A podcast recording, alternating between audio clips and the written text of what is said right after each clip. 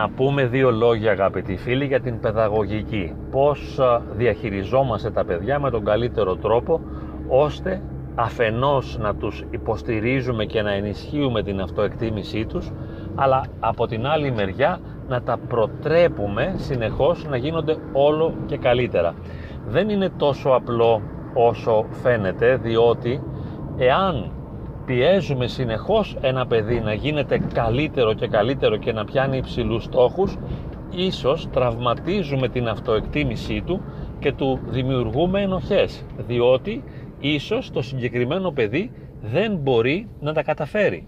Και φανταστείτε πόσο αρνητική είναι εμπειρία να σου λένε ότι πρέπει να γίνεσαι όλο και καλύτερος ενώ εσύ αισθάνεσαι ότι αυτό δεν είναι δυνατόν δεν μπορείς, δεν το έχεις, δεν μπορείς να προσπαθήσεις, αλλά ακόμη και όταν προσπαθείς αισθάνεσαι ότι δεν τα καταφέρνεις και όμως οι άλλοι σου λένε ότι συνεχώς πρέπει να γίνεσαι καλύτερος και ότι αυτό που είσαι δεν είναι αρκετό.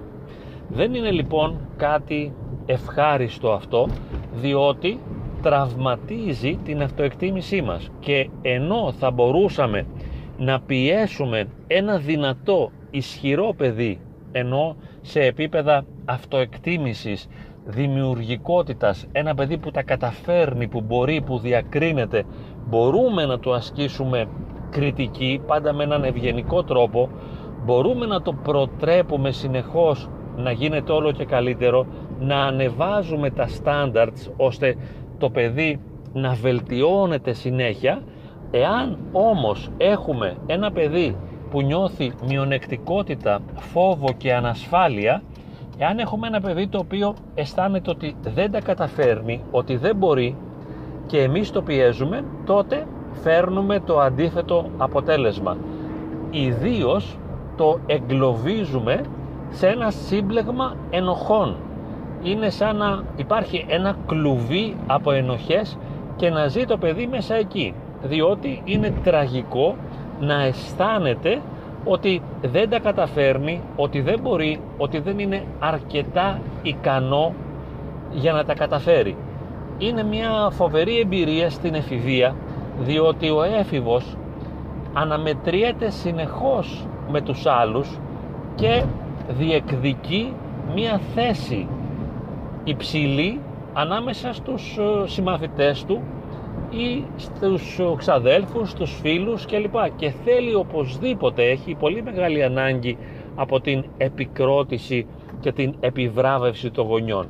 Εάν λοιπόν αυτό το παιδί δεν τα καταφέρνει, θα νιώθει μειονεκτικά. Και συμβαίνει συχνά ένα παιδί το οποίο αισθάνεται μειονεκτικότητα να βομβαρδίζεται συνεχώς από τους δικούς του, από κριτικές αρνητικές κριτικές, αρνητικές αξιολογήσεις, αλλά καμιά φορά και από παρενέσεις, από προτροπές, οι οποίες του λένε τι θα έπρεπε να κάνει, ποιος θα έπρεπε να είναι. Δεν είναι αρκετό αυτό, πρέπει να το βελτιώσεις, πρέπει να το αλλάξεις, πρέπει να διορθωθείς, πρέπει να βελτιωθείς. Οπότε είναι σαν να του λέμε είσαι ανάξιος, είσαι άχρηστος, δεν τα καταφέρνεις ακόμη και σε άλλα επίπεδα. Του λέμε δηλαδή, όχι μόνο διάβασε και εκείνο να μην διαβάζει και να νιώθει μειονεκτικότητα, αλλά του λέμε βγες με τους φίλους σου μια βόλτα. Και εκείνο το ταλέπορο παιδί, ο ταλέπορος έφηβος δεν έχει φίλους, δεν μπορεί να βρει φίλους. Και εμείς του λέμε πήγαινε βόλτα με τους φίλους σου. Αυτό είναι ε, τρομακτικό, του δημιουργεί φοβερές ενοχές. Πήγαινε βόλτα με τους φίλους σου ή ε, βρες μια κοπέλα ή είδες τι κατάφερε να κάνει ο ξαδελφός σου ε, έβαψε το σπίτι ας πούμε και βοήθησε τον πατέρα του ή έπαιρνε το αυτοκίνητο του πατέρα του. Δηλαδή συνεχώς θέλοντας να βοηθήσουμε το παιδί να βελτιωθεί το θάβουμε με τις ενοχές που του δημιουργούμε διότι το διαβεβαιώνουμε ότι δεν είναι το παιδί που θα έπρεπε να είναι. Συνεχώς δηλαδή υπογραμμίζουμε τα αισθήματα της μειονεκτικότητας. Αυτού του παιδιού το οποίο είναι φοβισμένο και ανασφαλές και έχει χαμηλή αυτοεκτίμηση. Εάν λοιπόν διακρίνουμε ότι το παιδί μας δεν είναι αδιάφορο δεν είναι ένα παιδί δυναμικό, δυνατό, γεμάτο αυτοεκτίμηση το οποίο έχει παραβατικές συμπεριφορές ενώ θα μπορούσε να μην έχει ένα παιδί το οποίο αλυτεύει σε εισαγωγικά επειδή του αρέσει να ξενυχτάει, του αρέσει να γλεντάει, να καλοπερνάει και βλέπουμε έναν άνθρωπο, ένα νέο παιδί το οποίο ε, βγαίνει από τον σωστό δρόμο ενώ θα μπορούσε να είναι ή καμιά φορά είναι κιόλας και καλός μαθητής αλλά εκτρέπεται και παραβαίνει κάποιους κοινωνικούς κανόνες αλλά έχουμε ένα δυνατό, ισχυρό παιδί. Ένα παιδί με ένα δυνατό εγώ. Τότε σαφώς μπορούμε να κάνουμε και κάποιες παρατηρήσεις. Παρότι και σε αυτή την περίπτωση χρειάζεται μια τέχνη για να προσεγγίσεις το παιδί και να το ωφελήσεις. Όμως θα μπορούσαμε ίσως σε κάποιες στιγμές να του φερθούμε και σκληρά και να του βάλουμε όρια, να κάνουμε μια αυστηρή οριοθέτηση. Σε αυτό το παιδί που είναι δυνατό και που του αρέσει να γλεντάει τη ζωή του και αδιαφορεί για μας. Αν όμως το παιδί είναι, όπως είπαμε, φοβισμένο, ανασφαλές, με χαμηλή αυτοεκτίμηση, χωρίς να έχει κοινωνικό κύκλο, χωρίς να νιώθει τη δύναμή του, αλλά ένα παιδί που νιώθει μειονεκτικά, που νιώθει υποτιμημένο, που νιώθει ότι δεν έχει χαρίσματα, δεν έχει αξία, νιώθει ότι δεν τα καταφέρνει και δεν μπορεί. Αυτό το παιδί συνεχώς το υποστηρίζουμε και το ενισχύουμε με κάθε τρόπο και ψάχνουμε να βρούμε με ποιο τρόπο θα μπορούσαμε να το υποστηρίξουμε. Αν έστω και σε ένα μικρό σημείο κάτι καταφέρει, εμείς το επικροτούμε και το επιβραβεύουμε. Και από την άλλη μεριά δεν το ενοχοποιούμε ποτέ, δεν το κατηγορούμε.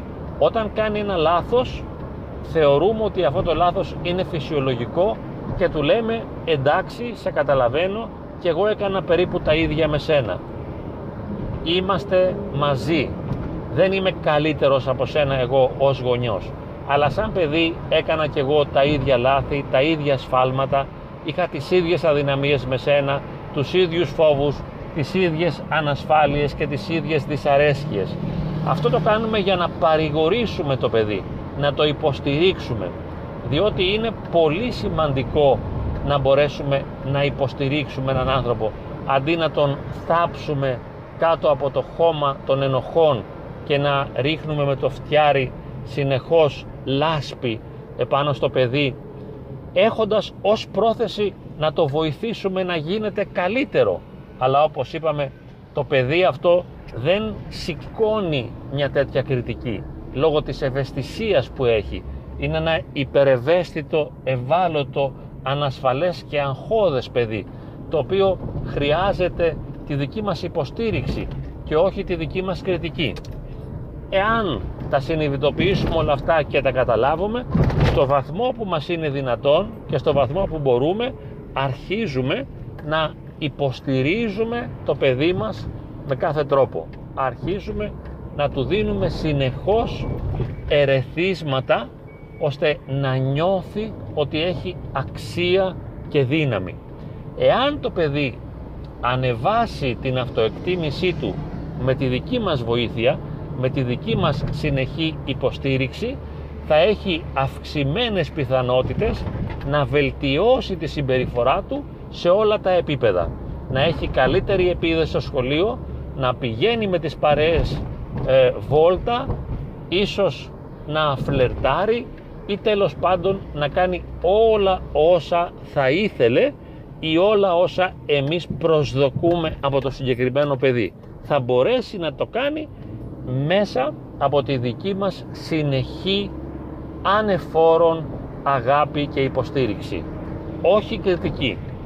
Η αγάπη θεραπεύει τον άνθρωπο, τον βοηθά, η υποστήριξη είναι πολύ σημαντική, ενώ η κριτική το κάνει το παιδί να κλείνεται όλο και περισσότερο στον εαυτό του και να έχει όλο και πιο έντονα αισθήματα αναξιότητας, χαμηλής αυτοεκτίμησης και αναξιότητας.